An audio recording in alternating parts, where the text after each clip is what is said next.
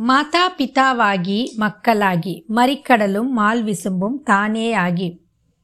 கோதாவிரியாய் குமரியாகி கொல் புலித்தோல் ஆடை குழகனாகி.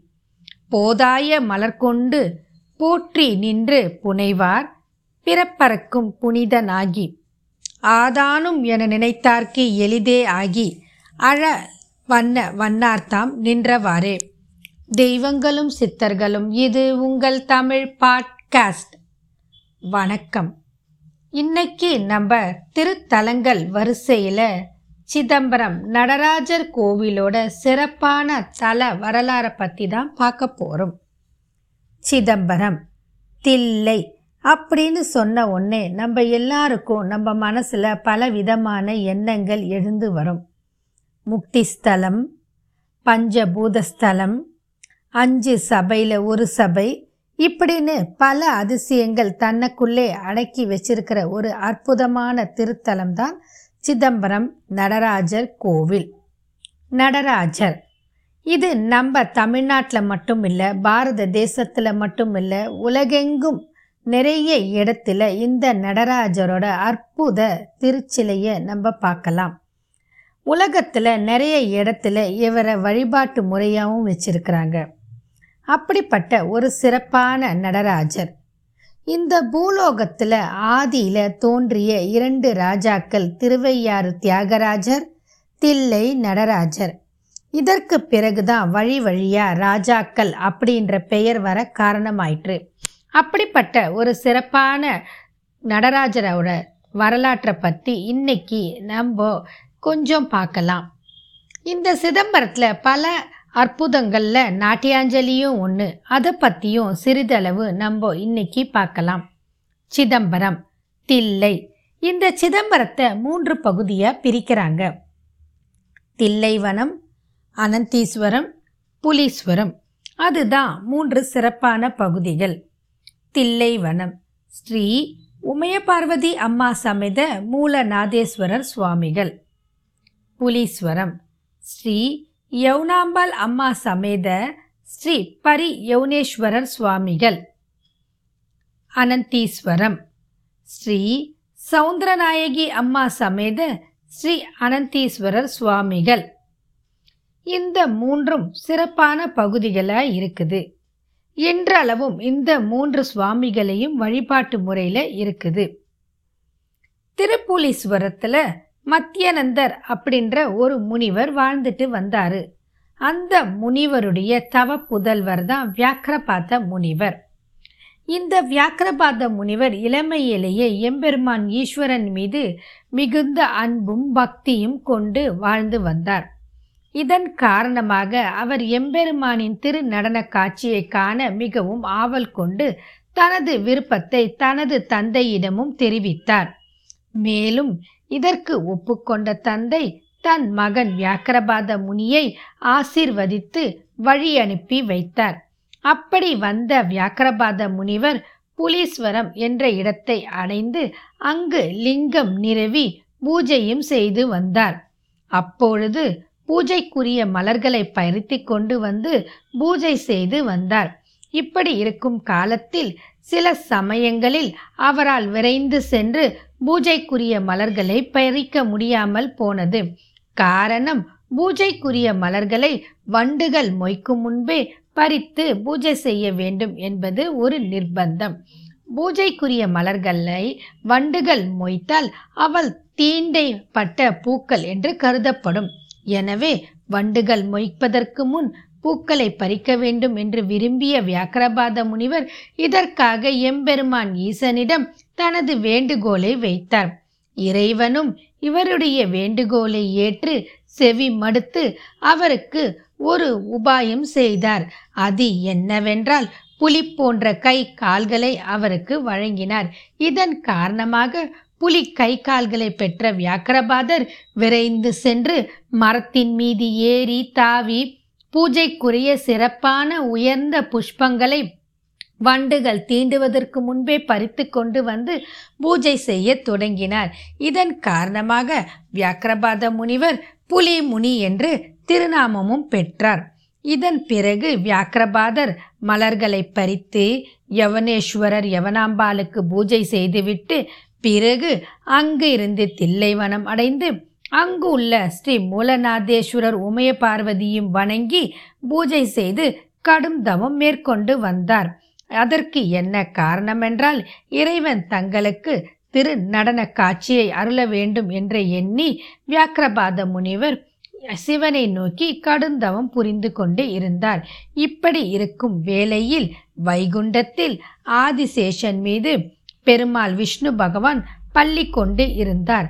அப்பொழுது ஆதிசேஷனுக்கு பெருமாள் விஷ்ணு பகவான் மிகவும் அதிகமாக கணக்க ஆரம்பித்தார். இதன் காரணம் என்னவென்று ஆதிசேஷனுக்கு புலப்படவில்லை. எனினும் அவரால் அந்த கணத்தை தாங்க முடியாமல் அசைந்து ஆடி கொடுத்தார். எனினும் மிகவும் பக்தியுடன் க விஷ்ணுவை தாங்கி பிடித்து கொண்டு இருந்தார். இதன் காரணமாக அவருக்கு சற்று தயக்கம் வரவே அவர் விஷ்ணுவை நோக்கி சுவாமி தாங்கள் என்றும் இல்லாத அளவுக்கு இன்று ஏனோ சிறிது கனமாக இருக்கிறீர்கள். இதன் காரணம் யான் அறியேன்? இதன் காரணம் என்னவென்று தாங்கள் எனக்கு தயவு கூர்ந்து கூற வேண்டும் என்று மிகவும் பணிவுடன் ஆதிசேஷன் பெருமாள் விஷ்ணுவிடம் மிகுந்த பக்தியுடன் கேட்டார். அதற்கு மகாவிஷ்ணுவோ முன்பு ஒரு நாள் தான் தாருகாவனத்தில் சிவபெருமானின் திரு நடனக் காட்சியை கண்டேன்.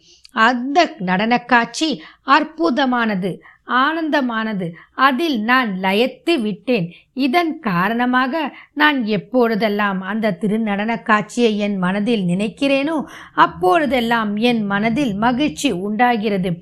காரணம் ஈசனே என் மனதில் நின்று நடனமாடுவதைப் போல் நான் உணர்கிறேன். இதன் காரணம்தான் என்னவோ என் உடல் கணக்கிறது போலும் ஆதிசேஷா என்று பதிலளித்தார் மகாவிஷ்ணு. இதை கேட்ட ஆதிசேஷன் மிகுந்த ஆவலுடன் ஆசையுடன் பெருமாளிடம் தானும் அக்காட்சியை காண வேண்டும் என்று வினவினார். அதற்கு விஷ்ணு பகவான் என்ன சொன்னார்னா ஆதிசேஷா எம்பெருமான் ஈசரின் திருநடனத்தை காட்சியை காண வேண்டும் என்று உனது ஆவலை நான் புரிந்து கொண்டேன். இதற்கு நீ கடும் தவம் புரிய வேண்டும். நடன காட்சியை காண வேண்டும் என்பது ஆவல் இருந்தாலும் அதை சாதாரண விஷயம் அல்ல அதற்கு மிகவும் பாக்கியமும் தவமும் புண்ணியமும் செய்திருக்க வேண்டும். எனவே நீயும் அதற்கு பாக்கியவானாக ஆக வேண்டுமென்றால் பூலோகம் சென்று தில்லைவனத்தில் கடும் தவம் புரி.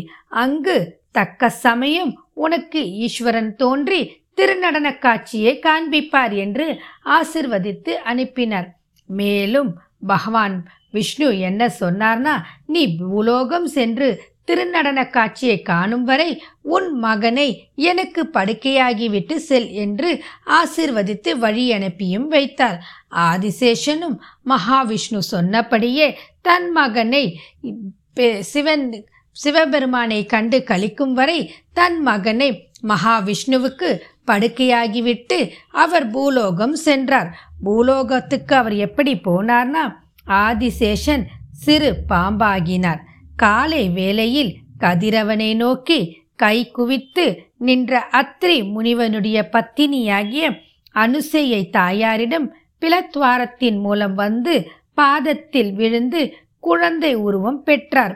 இதனால் அவர் பதஞ்சலி என்ற திருநாமமும் பெற்றார். பின்பு இவர் ஒரு லிங்கம் ஒன்றை ஸ்தாபித்து பூஜை செய்து வந்தார். அந்த லிங்கமே ஸ்ரீ அனந்தீஸ்வரர் சவுந்தரநாயகி என்ற பெயர் பெற்றது. அனந்தம் என்றால் சர்பம். சர்பமாகிய பதஞ்சலி பூஜை செய்ததால் அனந்தீஸ்வரர் என்ற பெயர் பெற்றது. பிறகு வியாக்கிரபாத முனிவரும் ஸ்ரீ பதஞ்சலி முனிவரும் தங்களின் ஆத்மார்த்த பூஜைகளை முடித்துக்கொண்டு தில்லை வனத்தை அடைந்து திரு மூலநாதேஸ்வரரை வேண்டி திருநடன காட்சி அருளும்படி கடும் தவம் புரிந்து பூஜை செய்து கொண்டு இருந்தார்கள்.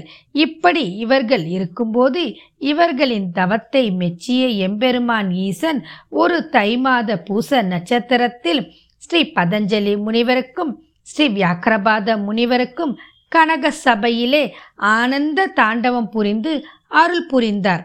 பிறகு ஸ்ரீ நடராஜர் அவர்களுக்கு வாழ்த்தி என்ன வரம் வேண்டும் என்றும் கேட்டார்.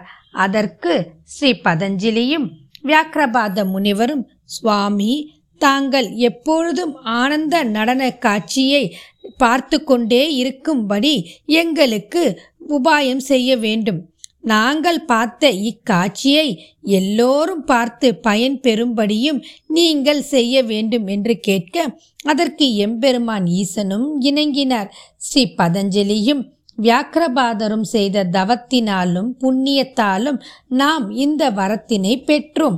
நாம் எம்பெருமான் ஈசனின் திருநடனத்தை காண இவர்கள் இருவரும் நமக்கு பெரிதும் உதவினார்கள். எனவே நாம் இன்று கழித்து இன்புறும் இந்த திருநடன காட்சிக்கு நாம் மனதார பதஞ்சலியையும் வியாக்கிரபாதரையும் வணங்கி இறைவனின் அருளை பெற வேண்டும். மேலும் இதுவே தில்லைவனத்தின் வரலாறு. இப்படி இருக்கும் தில்லை வனத்தில் பல அற்புதங்கள் உண்டு. அது என்னவென்றால் தரிசிக்க முக்தி தருவது தில்லை அப்படின்னு சொல்றாங்க. மேலும் சிதம்பரத்தை என்ன சொல்றாங்கன்னா பூலோக கைலாயம் அப்படின்னு வர்ணிக்கிறாங்க. அப்போ எப்படிப்பட்ட ஒரு சிறந்த திருத்தலம் இது அப்படின்னு நம்ம எல்லோருமே புரிஞ்சுக்கணும். அதனால தான் கைலாயத்துக்கு செல்லும் முன் சிதம்பரம் சென்று எம்பெருமான் நடராஜனை தரிசித்து வணங்கினால் நமக்கு முக்தி நிச்சயம் கிடைக்கும் என்பது புராணங்களில் இருக்கும் வரலாறு. பஞ்சபூத ஸ்தலங்களில் சிதம்பரம் ஆகாய கஷேத்திரம் ஆகும். இங்கு ஆகாயலிங்கம் உள்ளது. சபைகளில் இது பொற்சபை ஆகும். பொற்சபையில் ஆனந்த நடனத்தை உருவமாக பார்க்கலாம். பக்கத்திலே உருவமே இல்லாமல் அருவமாக சுவற்றில் தங்க வில்வத்தழைகளால் தொங்க விடப்பட்ட இடத்தையும் காணலாம். இதன் பொருள் என்னவென்றால் ஆகாயத்தை இன்னதென்று வரையறுத்து கூற இயலாது. எனவே வெறும் வில்வத்தழை சாற்றிய சுவரை வணங்குகின்றோம். இந்த சுவருக்கு பின்புறம் சிதம்பர சக்கரம் இன்றும் சுற்றி கொண்டே உள்ளது. இதை நம்மால் காண இயலாது. இதற்கு நாம் கடுந்தவும் ஏற்றி இருக்க வேண்டும். மேலும் இதை ஞானிகள் முனிவர்கள் சித்தர்கள் மட்டுமே பார்க்க முடியும். அது மட்டுமல்லாமல் சிதம்பர புராண வரலாற்றில் இந்த சக்கரத்தை பற்றி என்ன சொல்கிறாங்கன்னா இந்த சக்கரம் சுழலும் வரை பூமியும் சுழண்டு கொண்டு இருக்கும் என்று இதில் குறிப்பிடப்பட்டுள்ளது. இந்த திருத்தலத்தில் தீர்த்தங்கள் பல உள்ளன. ஒவ்வொரு கோவிலிலும் மூர்த்தி தலம் தீர்த்தம் அப்படின்னு பெருமை ஒவ்வொரு கோவிலுக்கும் உண்டு. அப்படிப்பட்ட பெருமை இந்த கோவிலுக்கும் உண்டு. இந்த கோவிலில் விசேஷமான தீர்த்தங்கள் பத்து இருக்குது. அவை என்னன்னா சிவகங்கை தீர்த்தம் பரமானந்த கூடம் தீர்த்தம் வியாக்கிரபாத தீர்த்தம் அனந்த தீர்த்தம் நாகசேரி தீர்த்தம் பிரம்ம தீர்த்தம் சிவப்பிரியை தீர்த்தம் புலிமேடு தீர்த்தம் குய்ய தீர்த்தம் திருப்பார்கடல் தீர்த்தம் ஆகியவை ஆகும். இந்த தீர்த்தங்களில் முதன்மையானதும் விசேஷமானதாகவும் சிறப்பாக விளங்கக்கூடிய தீர்த்தம் சிவகங்கை தீர்த்தமாகும். அப்படிப்பட்ட சிவகங்கை தீர்த்தத்திலே நீராடி எம்பெருமான் இறைவனின் அருளை பெற வேண்டும் என்று நான் விரும்புகிறேன். தில்லையில் பல தரிசனங்கள் உண்டு. தில்லையில் முக்கியமாக இரண்டு விசேஷமான தரிசனம் என்னன்னு பார்த்தீங்கன்னா ஆருத்ரா தரிசன விழா. பொதுவாக வருஷத்துக்கு ஆறு முறை தான் நடராஜருக்கு அபிஷேகங்கள் நடைபெறும். அப்படி ஆண்டுதோறும் ஆறு அபிஷேகங்கள் நடைபெறுவதில் இரண்டு அபிஷே அபிஷேகங்கள் மகா அபிஷேகங்களாக நடைபெறுகிறது. அந்த தினத்தை ஆருத்ரா தரிசனம் என்றும் ஆணி திருமஞ்சன தரிசனம் என்றும் கூறுவார்கள். மார்கழி மாதம் நடக்கும் ஆருத்ரா தரிசனம் மற்றும் ஆணி மாதத்தில் ஆணி திருமஞ்சன தரிசனம் போன்றவை மகா தரிசனமாக கொண்டாடப்படுகிறது. நடராஜமூர்த்தியும் அம்மா சிவகாம சுந்தரியும் தரிசன தினத்தன்று அதிகாலையிலே பொற்சபையிலிருந்து புறப்பட்டு தங்க மஞ்சங்கள் மூலம் நான்கு வீதிகள் வழியாக சென்று பக்தர்களுக்கு காட்சி கொடுத்து ஆசிர்வதித்து அதன் பின்னர் கோவிலின் ஆயிரங்கால் மண்டபத்தை சென்றடையும். மறுநாள் பகலில் ஆயிரங்கால் மண்டபத்திலிருந்து திருநடனம் புரிந்து பக்தர்களுக்கு காட்சி கொடுத்த வண்ணம் மீண்டும் பொற்சபைக்கு மஞ்சங்களில் ஆபரண அலங்காரத்துடன் செல்வதையே தரிசனம் என்பார்கள். இந்த தரிசனத்தை காண்பதால் சகலவித நன்மைகளும் பக்தர்களுக்கு கிடைக்கும். மேலும் பூர்வ ஜென்ம புண்ணியம் இருந்தால் மட்டுமே இந்த திரு நடன காட்சியை நம்மால் காண முடியும் என்று புராணங்களில் கூறுகிறார்கள். மேலும் இந்த நடன காட்சியை காண்பவர்களுக்கு முக்தி நிச்சயம் என்றும் மேலும் கர்ம வினைகள் கலையும் என்று புராண வரலாற்றில் குறிப்பிகள் கூறுகின்றன. சிதம்பர நடராஜ கோவிலில் இன்னொரு விசேஷமான ஒரு அம்சம் இருக்குது. அது என்னன்னா சிதம்பர ரகசியம். சிதம்பரம் நடராஜ கோவில் என்றதும் பலருக்கும் தெரிந்த ஒன்று ஞாபகம் வருவது சிதம்பர ரகசியம். சிதம்பர நடராஜர் கோவிலில் உள்ள சித் சபையில் சபாநாயகரின் வலப்பக்கத்தில் உள்ளது ஒரு சிறு வாயில் இதில் உள்ள திரை அகற்றப்படும். அப்பொழுது காட்டப்படும் தீபாரதனையில் அதன் உள்ளே திருவுருவம் ஏதும் தோன்றாது. தங்கத்தால் ஆன வில்வ தலை மாலை ஒன்று தொங்க விடப்பட்டு காட்சி அளிக்கும். மூர்த்தி இல்லாமலேயே வில்வத்தலம் தொங்கும். இதன் ரகசியம் இறைவன் இங்கு ஆகாய உருவில் இருக்கிறார் என்பதுதான் ஐதீகம். இதன்தான் தில்லை ரகசியம் அப்படின்னு சொல்லுவாங்க. தில்லை ரகசியத்தை பெரும்பாலும் வெளியில் சொல்லக்கூடாது என்பது ஐதீகம். திருவாரூரில் மண்ணாக காட்சியளிக்கும் எம்பெருமான் திருவானைக்காலில் நீராகவும் திருவண்ணாமலையில் அக்னி தணலாகவும் திருக்காலஸ்தியில் காற்றாகவும் இருக்கும் ஈஸ்வரன் தில்லையிலே சிதம்பரத்திலே ஆகாய உருவில் பக்தர்களுக்கு காட்சி கொடுக்கிறார். தில்லையில் இன்னொரு சிறப்பான விஷயம். அது என்னன்னா தில்லை காளி அம்மன் தில்லக்காளி. முன்னொரு காலத்தில் சிவனுக்கும் சக்திக்கும் வாக்குவாதம் ஏற்பட்டு இருவருக்கும் பிரச்சனை வருது. அந்த நேரத்தில் இருவரும் நடனம் ஆடினார்கள். இந்த நடனத்தில் சிவன் காலை தூக்கி ஆட சக்தியால் அவ்வாறு ஆட முயலாமல் தோற்று போகிறாள். இதன் காரணமாக சிவனிடம் பணிய நேர்ந்தது. சிவன் உடனே சக்தியை நோக்கி நீ எல்லைக்குள் இருக்கக்கூடாது என்று கூறி வெளியில் இருக்க செய்தார். அப்படி தில்லை எல்லையில் இருக்கும் தேவியே தில்லை எல்லை காலியாக கருதப்படுகிறாள். கோவில் இத்தலத்தின் வடக்கு பக்கத்தில் உள்ள தில்லை கா காளி கோவில்.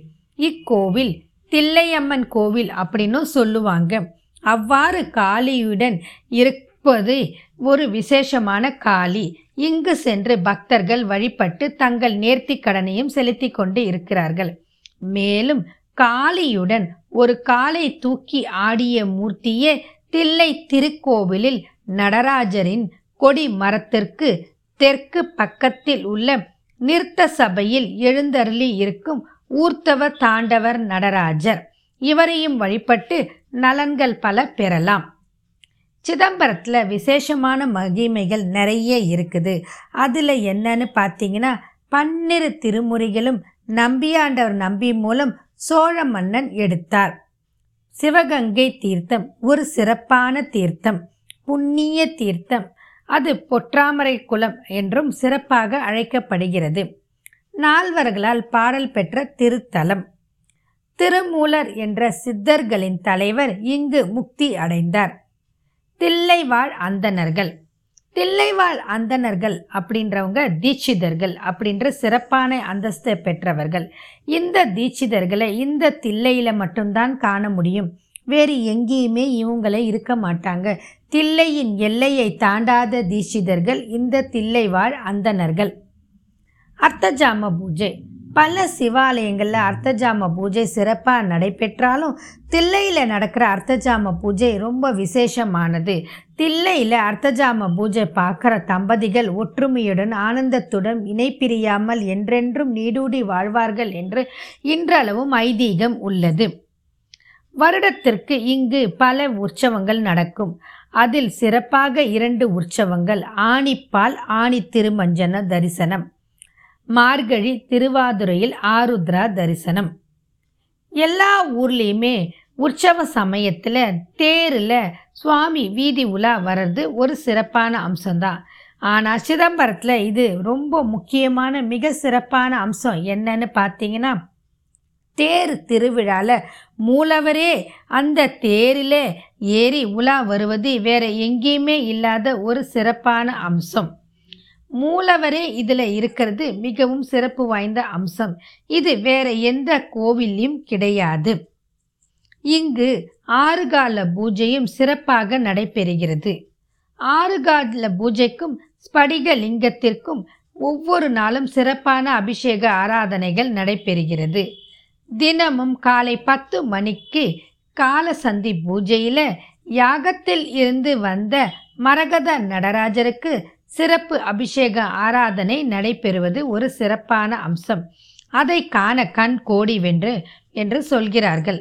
சிதம்பரத்துக்கு வரவங்க நடராஜர் கோவிலை மட்டும் இல்லாமல் தில்லக்காளி கோவில் இளமையனக்கினார் கோவில் அனந்தீஸ்வரர் கோவில் போன்றவற்றை தரிசிக்க வேண்டும். அப்பொழுதுதான் நடராஜரை தரிசித்த முழு பலனும் கிட்டும். நடராஜருக்கு ஆண்டுதோறும் ஆறு அபிஷேகங்கள் நடைபெறும். எல்லா கோவில்லையுமே நடராஜர் இருப்பார். அங்கே இருக்கிற நடராஜருக்கும் இப்படி ஆறு முறை தான் ந அபிஷேகங்கள் நடைபெறும்.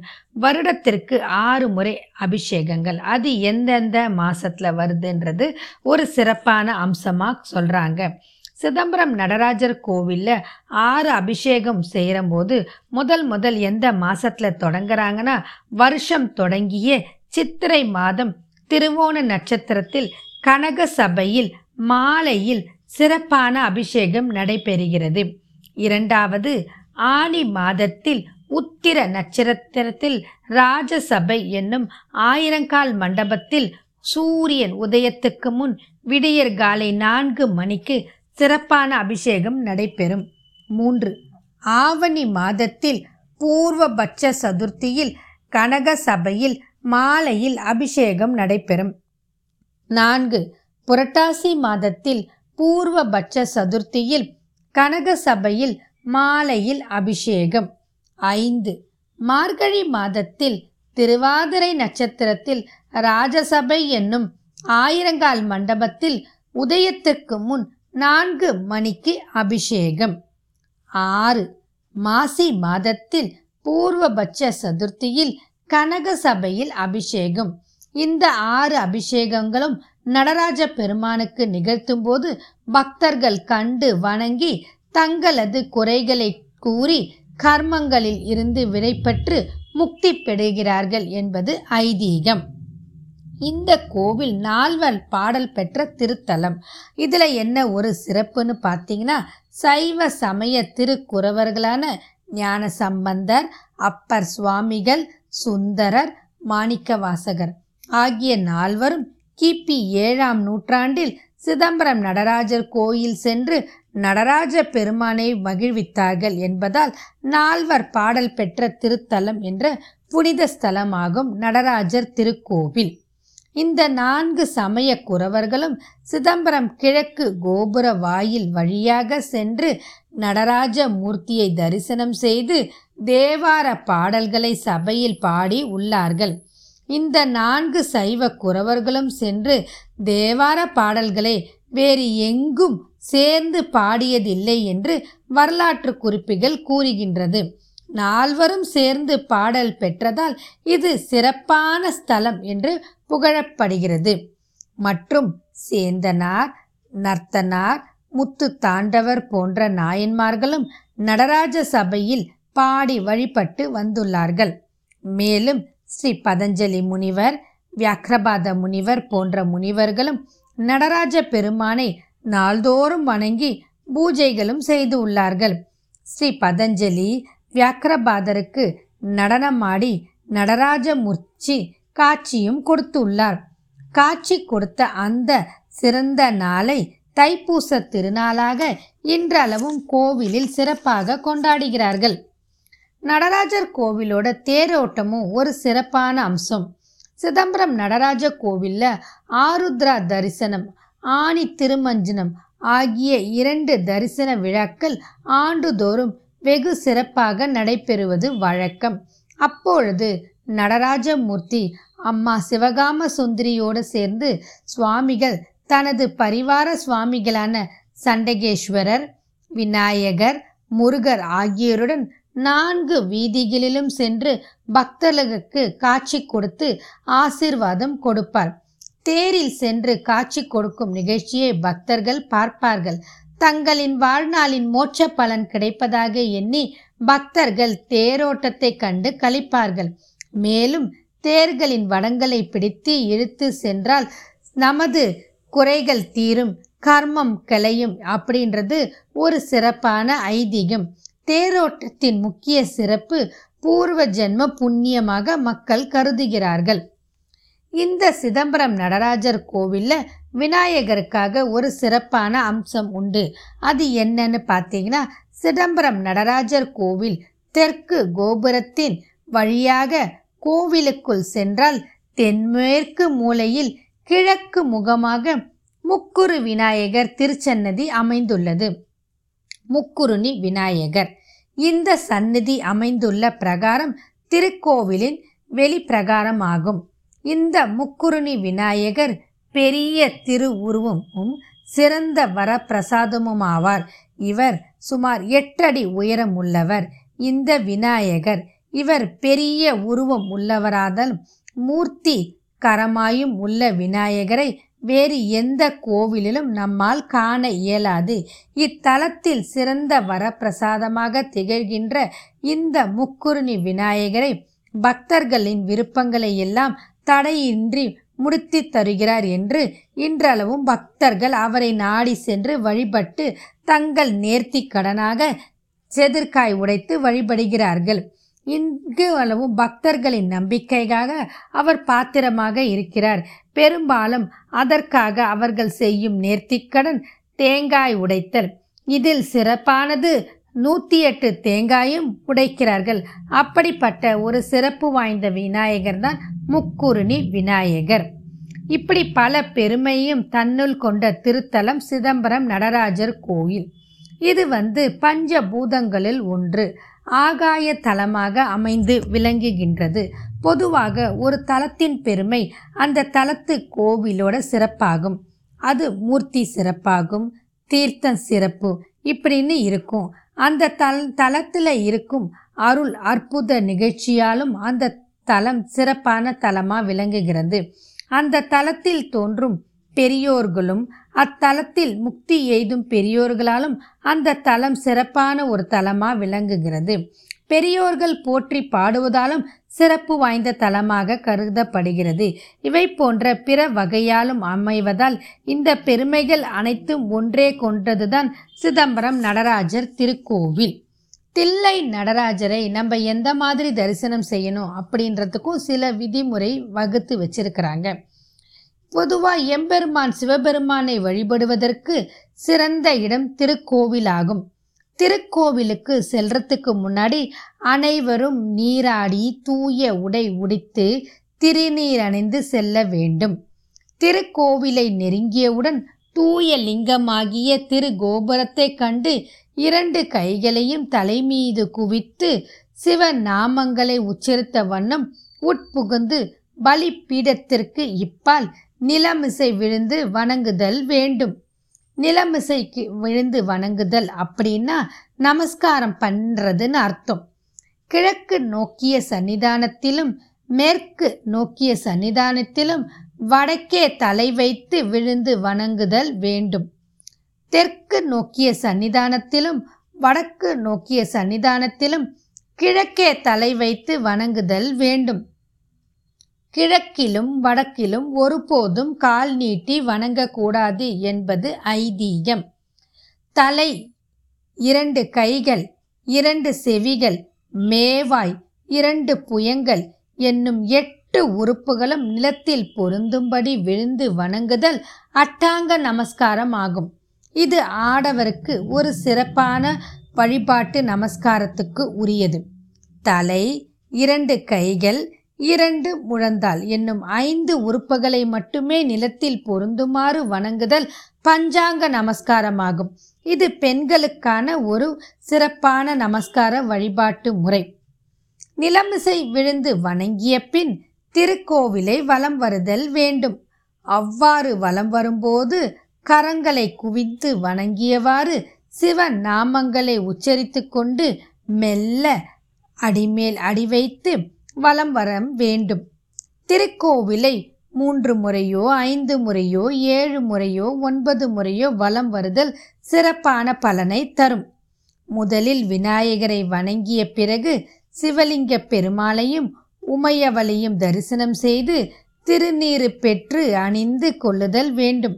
அதன் பிறகு நடராஜர் ஆலமர் செல்வர் சோமஸ்கந்தர் சந்திரசேகரர் குமரப்பெருமான் முதலிய மூர்த்திகளை வணங்குதல் வேண்டும்.